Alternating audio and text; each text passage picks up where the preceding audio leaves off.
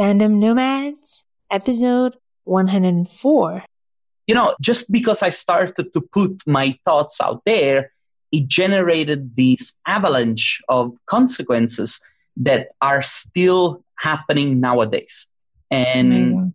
This is, you know, every time that somebody says, listen, I have this big idea, I'm like, the only way for you to make sure that this idea is viable, put it out there and see what the reaction is.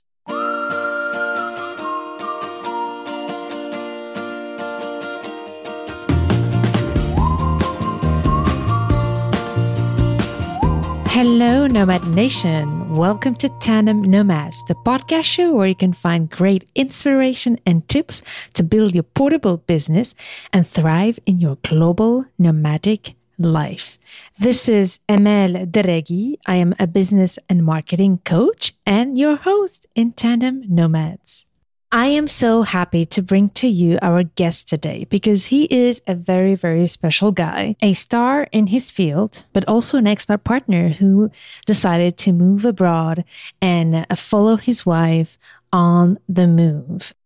I really wanted to have Fabio on the show for many reasons. First of all, for his expertise and his story of how he started his business from scratch. So you will see he has a very, very inspiring story to share of how he started his business that I think will be super useful to all of you, Nomad Nation. But also, as he is specialized in helping designers and architects and consultants in general who have this challenge to get a client to sign a project before you show them anything. So he will share with you some great tips there. And for all of you moms, you will see at the end of this interview, he will be sharing with you some great, great messages of what he strongly believes in. As an expert partner himself, although he's a guy, he really has such an empathy for all the women out there, and I loved the messages he shared out there for you too. So let's jump in. Fabio, are you ready for the ride?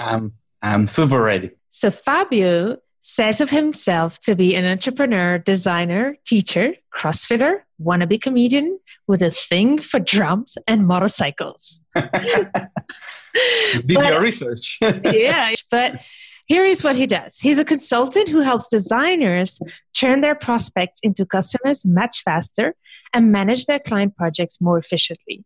He's also the co-founder of the D2 Conferences, which is the largest gatherings of architectural visualization artists in the world. And he's also a YouTuber.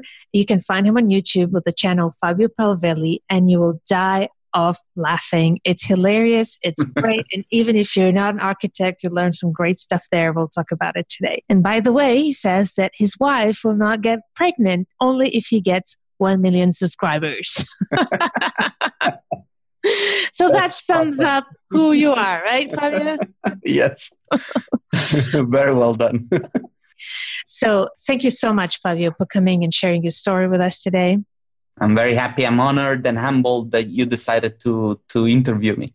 I am so glad to have you here. And Nomad Nation, the reason I asked Fabio to join us today is because he is an expat partner who gave up his initial career plans to be able to move from a country to another with his wife. So Fabio, tell us a little bit about how that started, how that journey of going abroad with your wife started. Okay. I met my wife in 2009 in London. We met at a bus stop. It's a very romantic story, but that's maybe for another show.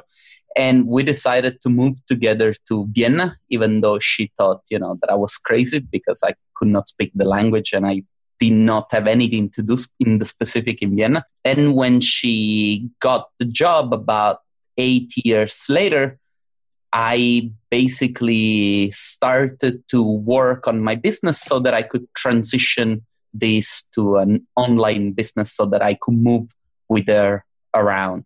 So how did you make that conclusion? Because not everybody thinks about it right away. How did you know that you would need to start a business in order to be able to move from a country to another?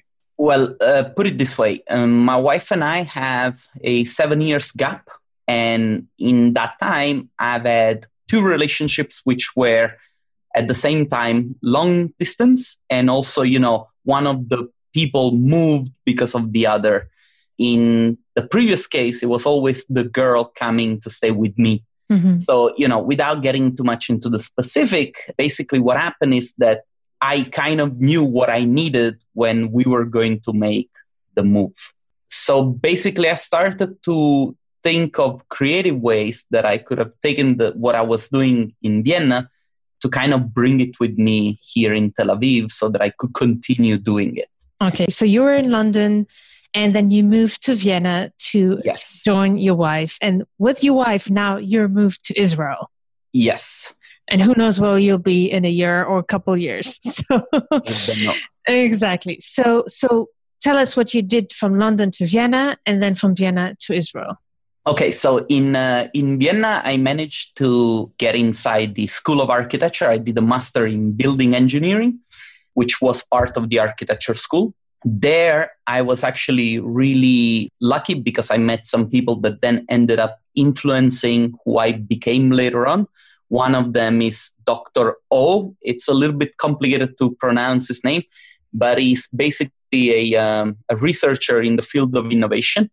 And when we talk about innovation, there's always a business component that goes with innovation, which, you know, we're not going to get into that right now. But it was a very important thing that actually made me understand what you need to do in order to monetize with whatever it is that you're doing. So that was a very important thing that happened in my career. And when I got my first job, since I was basically, quote unquote, an immigrant, I was hired at the lowest wage that a person could get doing the job that I was doing, which was a design job, but nevertheless, it wasn't very well paid. And I was a person coming from England with a baggage of skills that made me too qualified for the job that I was doing. But I had to make ends meet. I decided to quit my life in London because of my wife. So, you know, I had to compromise in a way. But that put me in a position where at the end of the day or during the weekends, I would wrap my head around the idea of like, how can I make more money? And that's when I actually started to create my side business, which then became my main business. So basically what I did, I took all the skills that I had and I started to teach students coming from, at that time, all over Europe. And then later on in the years from all over the world.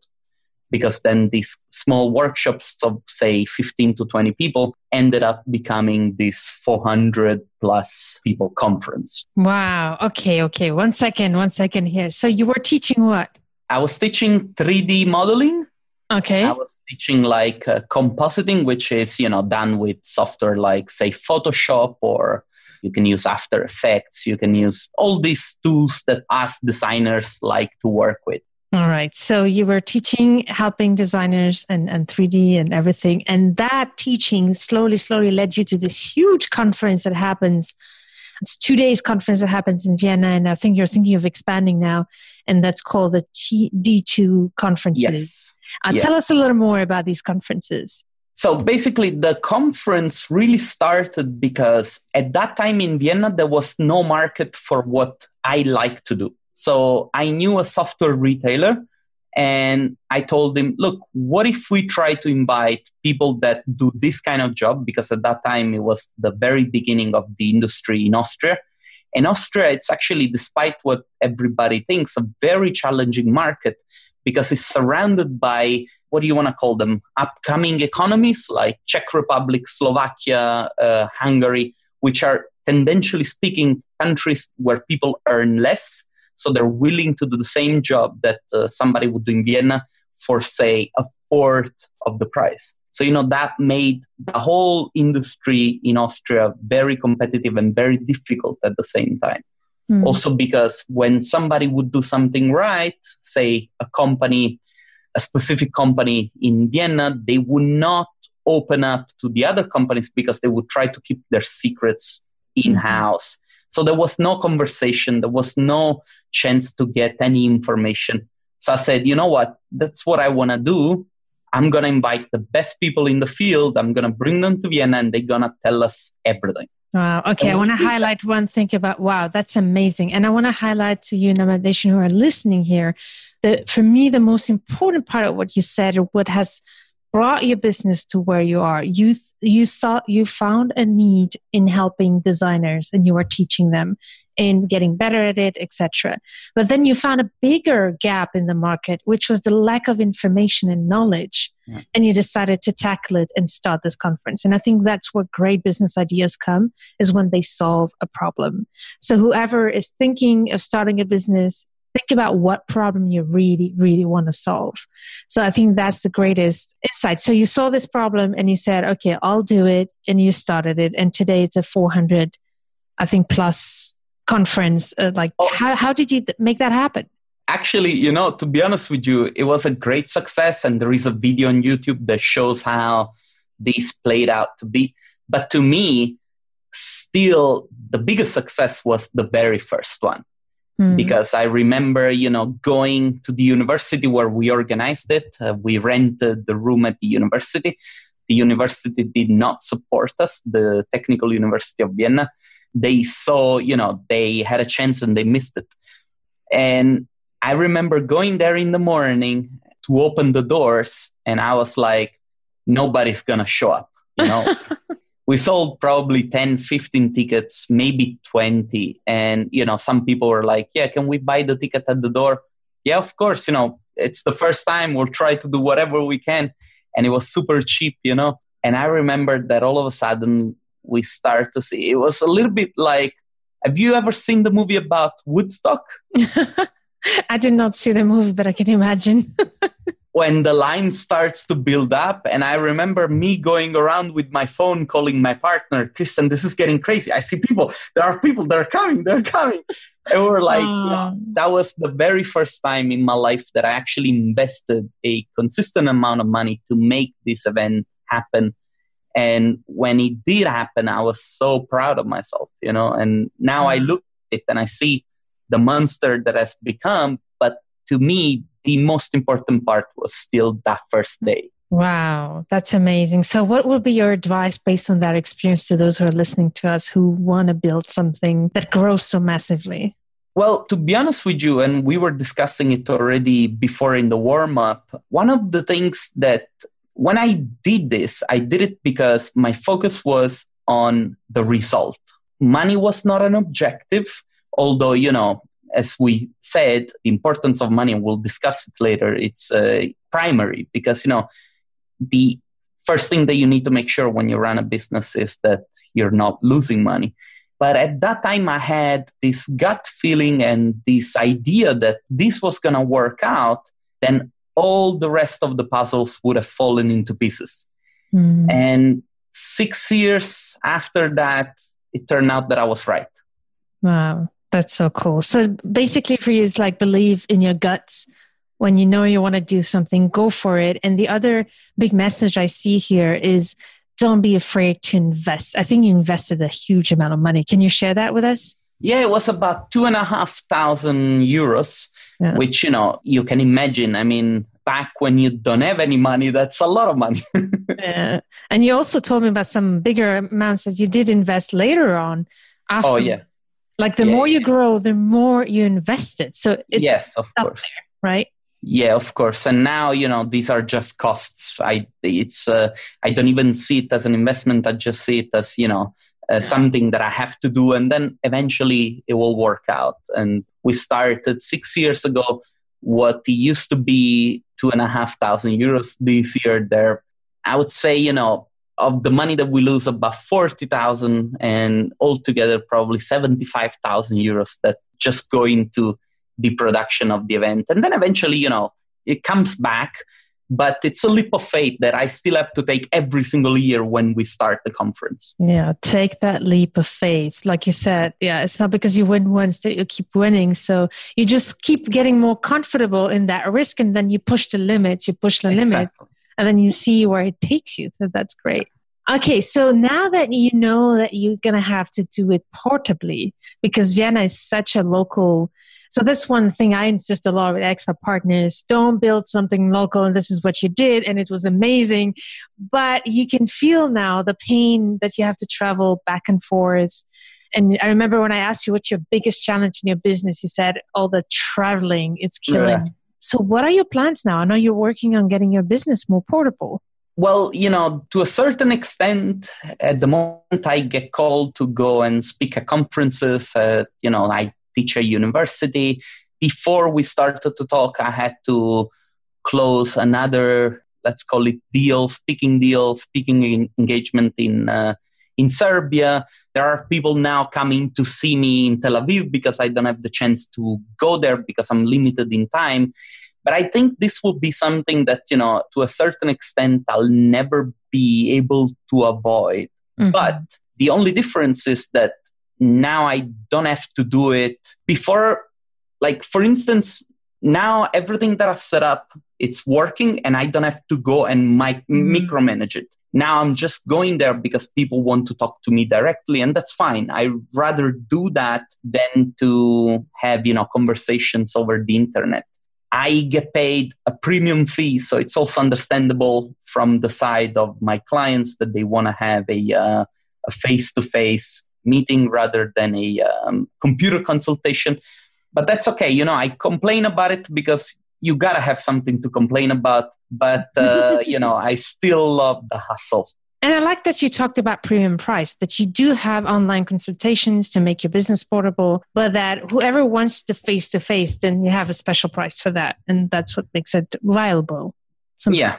Yeah. So that's great. So I just wanted you to tell us, this is just so amazing, so many things to dig deeper. But before we go a bit more, maybe in the business side, I want you to share a little bit about why you were doing all of this. How did that journey go with your partner? And like, what was the agreements in your relationship for you to do that? And what's happening basically on that part? Okay, I'm going to sound like a hopeless romantic, but you gotta believe me because, you know, I have a very, I want to say traditional take on family, as in once you decide to be with somebody, whoever it is that you want to be with, the type of relationship that you have to build with that person is of mutual support.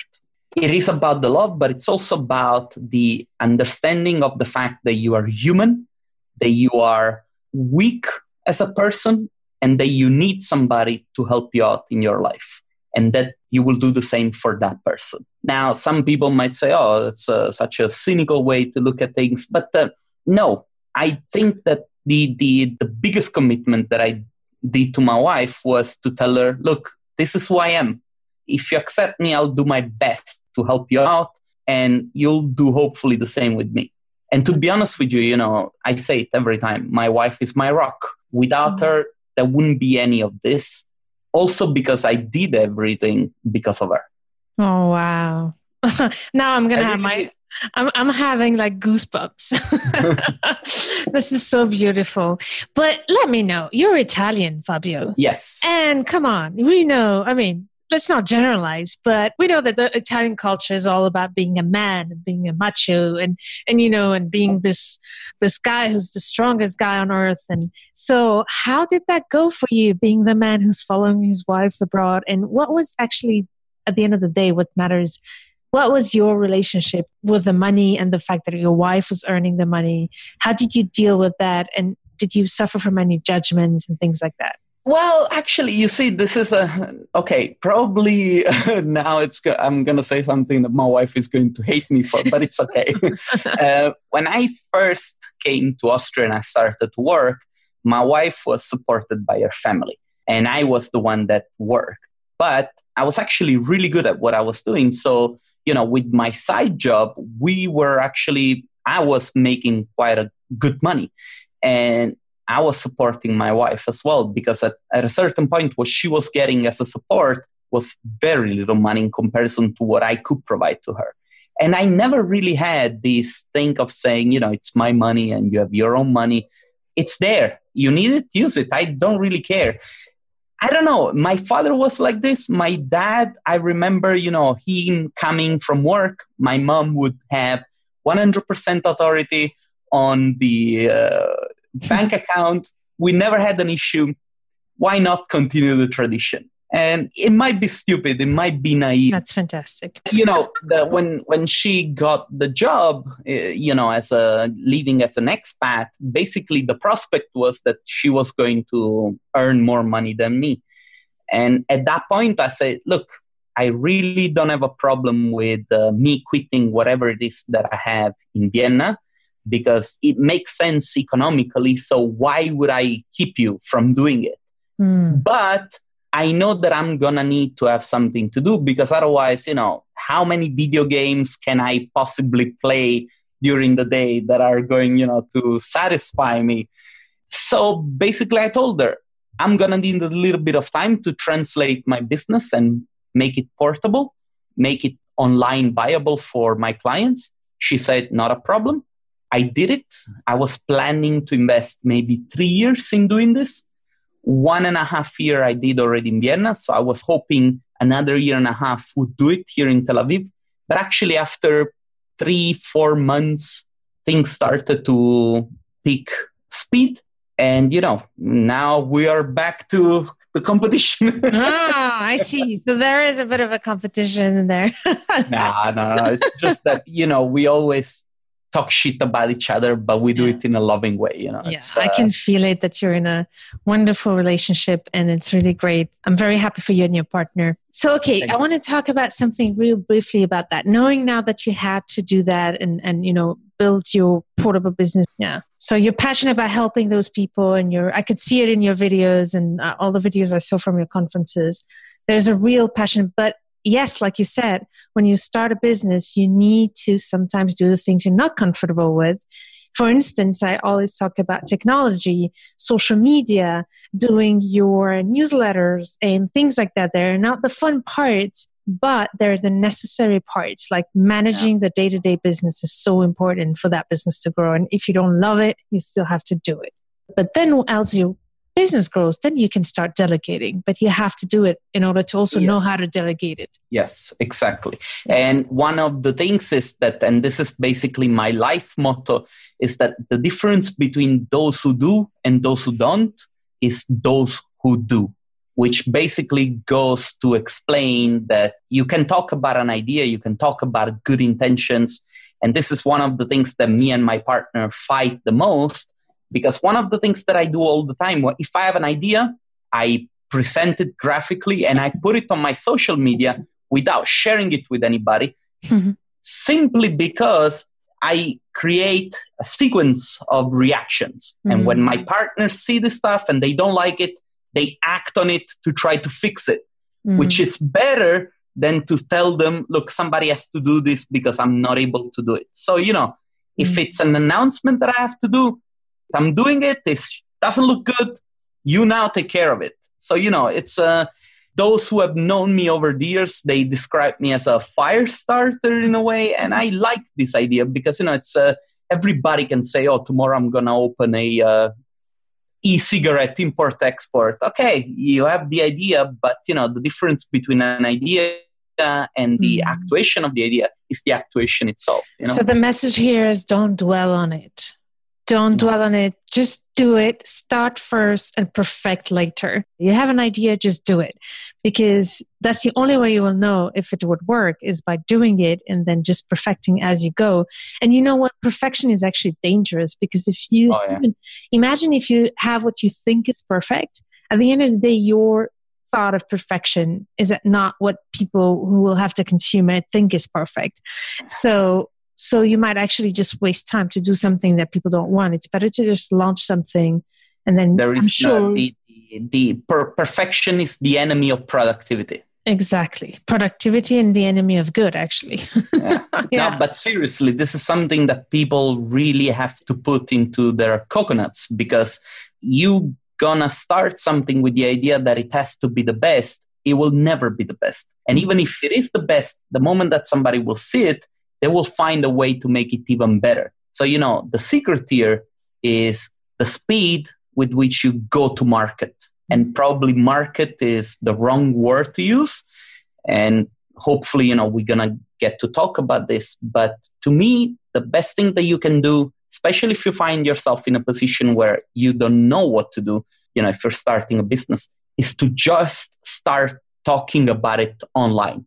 Make a blog, make a YouTube video, make a YouTube channel, a Facebook page, get the conversation going because in the worst case, you can become the curator of the conversation.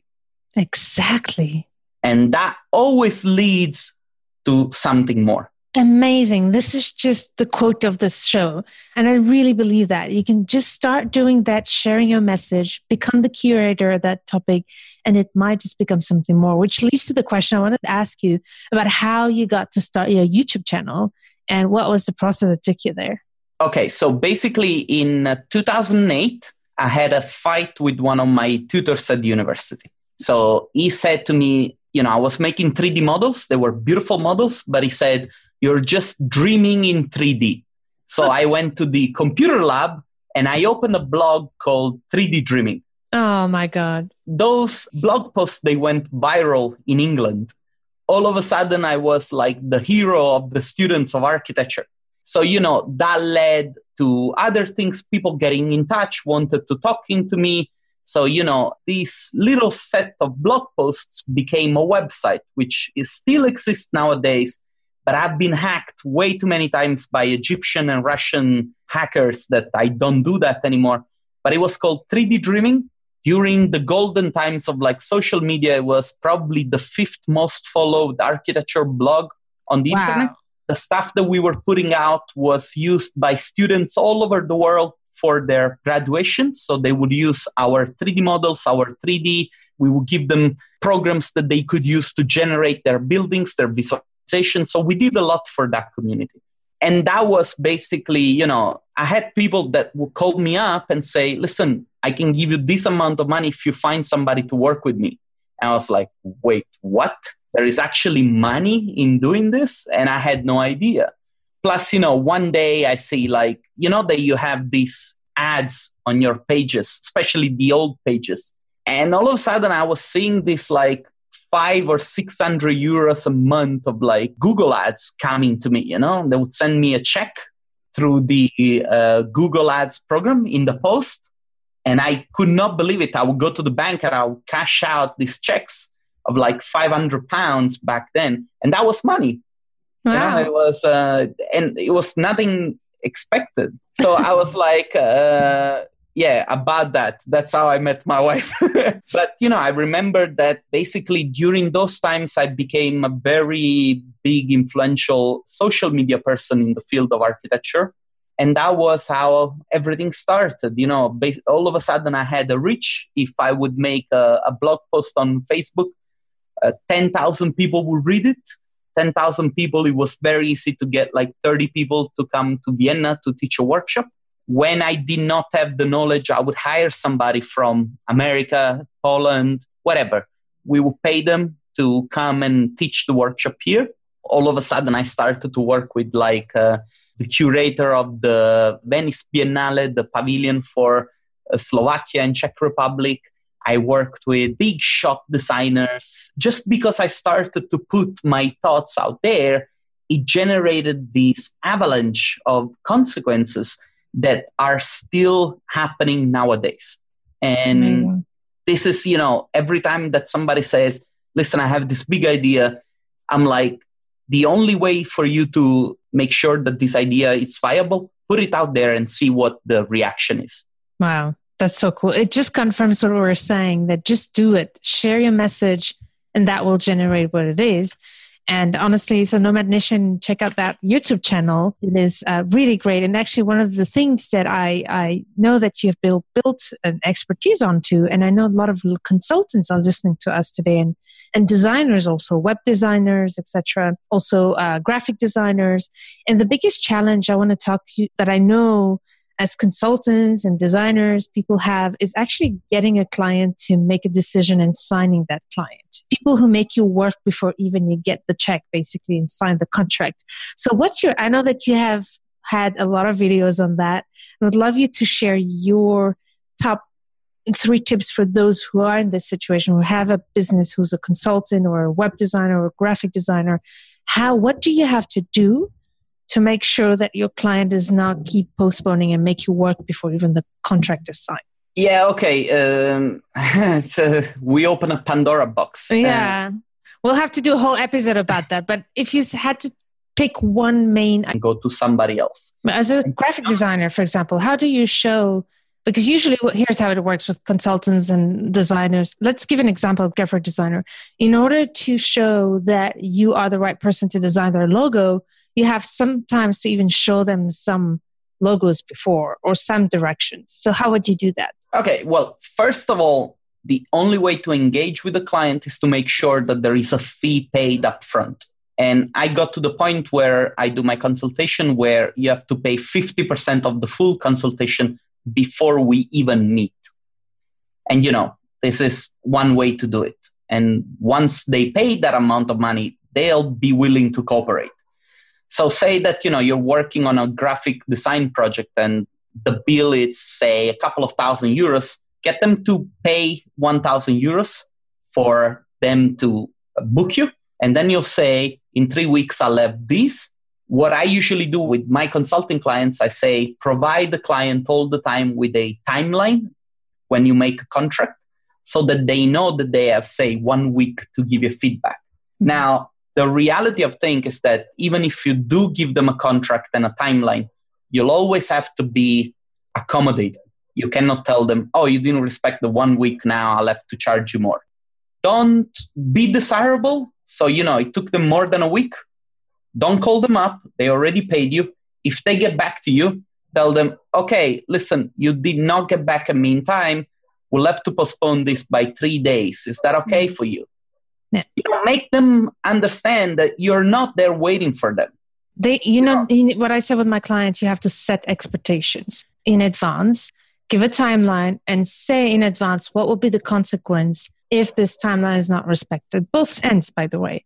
So that's but I love that you say make people pay upfront for your services before even you present something. But how would you recommend to a designer to get the interest of that person first place?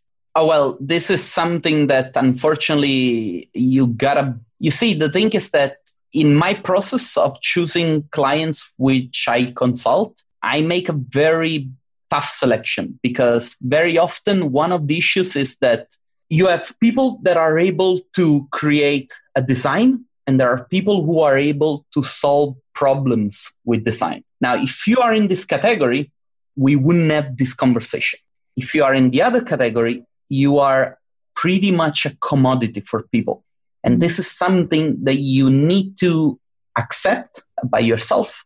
And you need to be able to repair. Now, myself, I knew that as an artist, I was not doing anything better than other people were. And I was not helping clients with like decision making. I was just waiting for them to tell me what to do. And that put me in a place where that guy's waiting for us. We'll tell him what to do when we feel like telling him.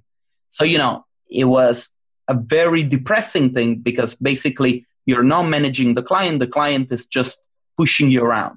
So what happened is that when I started to make all these events and I started to talk to people, clients will come to me asking me to do projects. So all of a sudden what I would say, okay, listen, I'm already independent economically.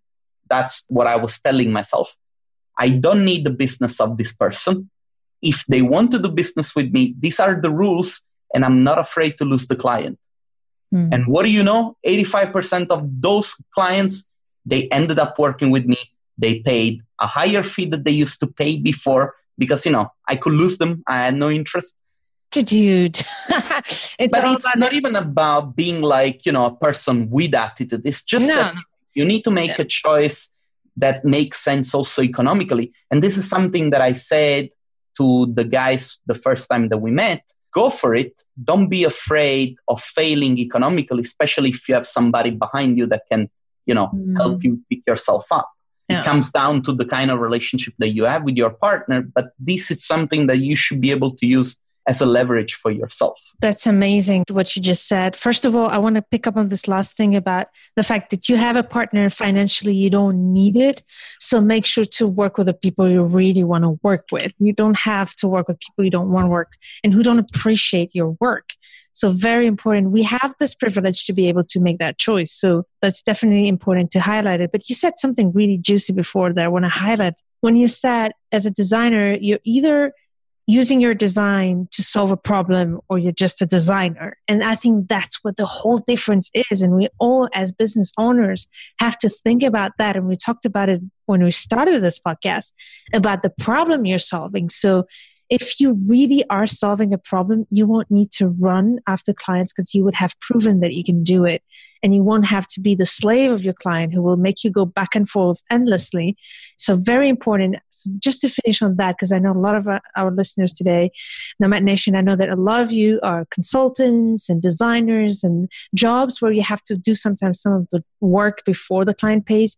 So don't set expectations. Before you get a contract signed where all the expectations are written down and agreed on. That's very important, and get paid for it. And if they ask for revisions, plan it in your contract so that people know if at the fourth revision, there's extra fee, for example. You have 3 revisions, the fourth one. I wouldn't even go for the fourth revision. I would go probably for 2 revisions tops. Here we go. He said it. No third revision. You have 2 revisions and the third one you start paying. So that's important. No, because, like now we joke about this, but we did some experiments. Basically, the more revision people have, the more flexible they become about the revision itself. So, once you start to revise the project once, twice, 3 times, 4 times, it becomes a cake of things that you did in the very first time, and then things that you did during the second revision, and then let's try and mix and match. And then all of a sudden you find yourself with a Frankenstein project, which was completely art directed by the client because, you gave him the free revisions, when actually you can tell the client. There is a very good friend of mine, Mike Golden. I made a video with him.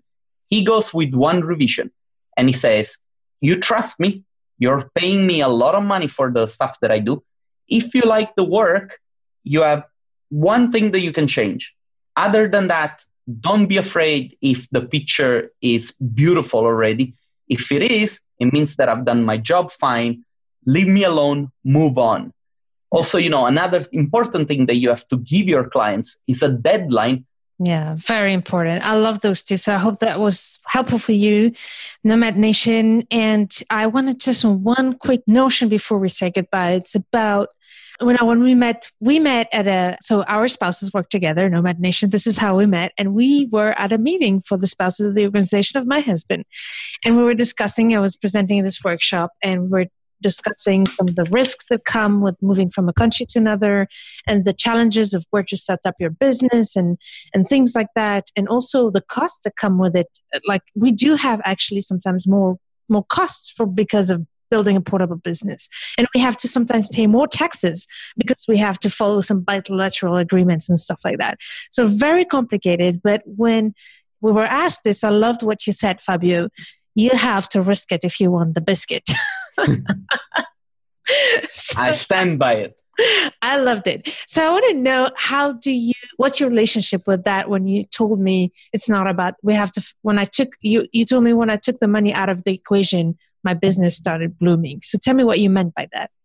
Well, you see, the thing is that, and again, people really have to put all my words into context, because it's very easy to say something and completely go on with it and make mistakes. Money is very important, and you need to prioritize your earnings, especially if you're adding value to other people. So if you're doing the work for somebody and they're commissioning the work, they have to pay, and you have to be paid the amount of money that you deserve. If you're working on your own idea, this perspective has to change, because you have to understand what's more important to you: the payday at the end of the month of the day, or it's important that you do whatever it is that you feel in your heart that you should be doing. Now, if you do understand that, you'll start to see that money isn't really the objective anymore, but it's more like the fuel that you put in a car being your company. The goal of having a company is to go somewhere. It's not to put gas in the car. You understand? Feeling me right now. This is an analogy that I really like, used by Simon Sinek. People very often make the mistake because they put into perspective what is the economical outcome. Now, I tell you, you're going to have a lot of challenges starting a business. Are you doing it because you just want to be able to buy yourself fancy stuff? I'm sorry to break it to you, but the process from going to from that place to where you think, it's actually a lot longer. Mm-hmm. And we are probably being sold the lie, which, you know, you can get everything fast in nowadays society. But no. You know, it's a career can take anything. You know, it can take 10, 15 years and you might just become competent in one field. When I started this thing with YouTube, I said to myself, I want to spend 3 years and see what happens in 3 years.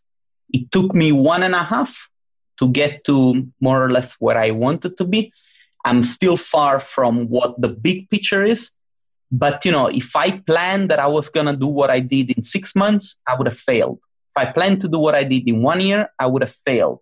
If I planned to do what I wanted in 2 years, I would have been on the edge of failing. So, you know, you got to be careful. You got to be patient. If you are on a mission and your partner can sustain you, think of it as you going to university.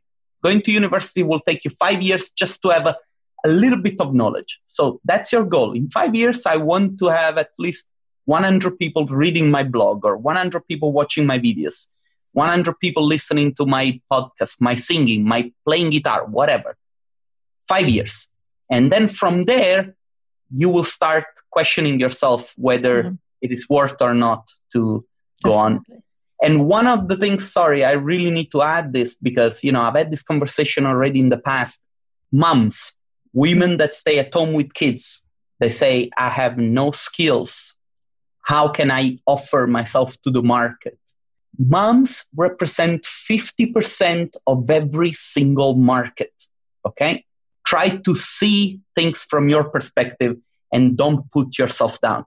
If you're a stay-at-home mom and you have kids, don't think of yourself as the stay-at-home mom. Think of yourself as a person that has experience, that has been raising kids. You want to give a kid to me, it will be dead by tomorrow. So you do have skills. And I need to say this because, you know, I very often get to talk to other expats and they tell me, you know, what can I do? There's nothing I can do. I'm pretty sure that if you start talking about your experience as being a mom, there will be somebody that will look for your insights as a mother. I'm so happy you brought it up. And you know what? I already told you that in private settings that the reason why I really wanted you in the show is not only for the amazing things you've done, but despite of your success, you're so interested in altruist, and so few men actually have the empathy for what the expat moms and moms in general are going through. And you're listening to that pain and you're sending this message to them. So I want to thank you, Fabio. Thank you, because this is the cause that I'm driven for, to help expat moms and moms in general believe in themselves and realize they're the most amazing people on earth, and there's no much more important job than that one.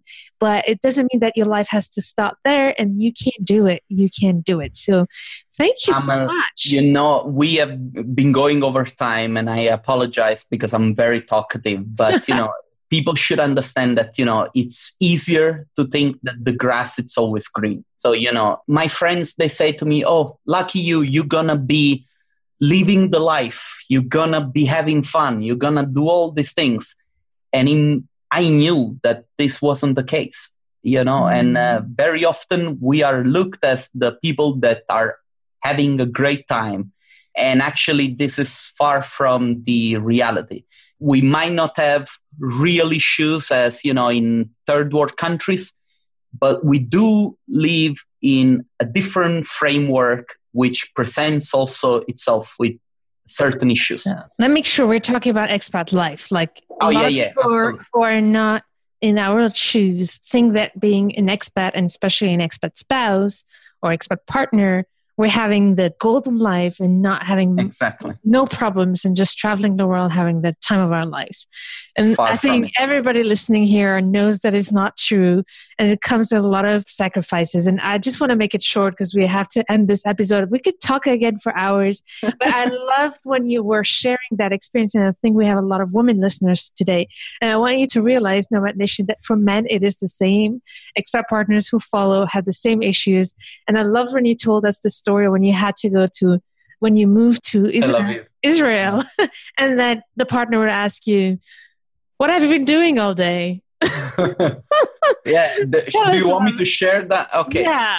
So basically, one of the very first days, I was supposed to go and pick up a bank card. Now, basically on that day, I had to walk for about 4 hours under the sun to go and pick up this credit card. So I went to the bank. The credit card was not available. Okay, so I was very disappointed. And I had to walk there because my phone, for some reason, could not book a taxi. So I tried to book a bicycle, but my Austrian credit card would not allow me to book the bicycle. So basically, what was supposed to be a half an hour ride with a bicycle transformed itself in a 4 hours walk under the sun. It was September, 41 degrees. The sun was high. And I get home and basically my arms and my face were red like a bell pepper. And my wife came home that night and she was like, so have you been to the beach? I was like, I'm gonna kill you. But you know. I think we got the point. And trust me, I was laughing because I know that we've all been there at some point. Well, they're working. They think that we're having the time of our life when partners usually take care of the settlement of the family and finding the right doctors and opening a bank account, getting internet. And it's great to see that even if you're a man, you go through that judgment and that feeling and frustration that, oh my God, how can you not get it? So don't worry, Fabio, you're not alone. We're there. But thank you so much, Fabio. It was so powerful. I think great insights. Before we say goodbye, is there one last quick message you want to share that you think we didn't cover and you really want to say? If anyone is curious about anything or think that I could help them in any way, get in touch. Very happy to Fantastic. So tell us where we can find you. Well, if you Google my name, you'll see everything about me. I have no secrets. So we'll go to Fabio Palvelli. You can see his YouTube channel and you have a Facebook page too. So much great stuff. Thank you so much. And Nomad Nation, I hope you enjoyed this episode. You will find all the information on the show note page of this episode. And make sure if you're listening to this podcast episode on iTunes or any other app, make sure to subscribe to make sure to receive every new episode automatically on your phone. I look forward to seeing you in the next episode and stay tuned to turn your challenges into great opportunities.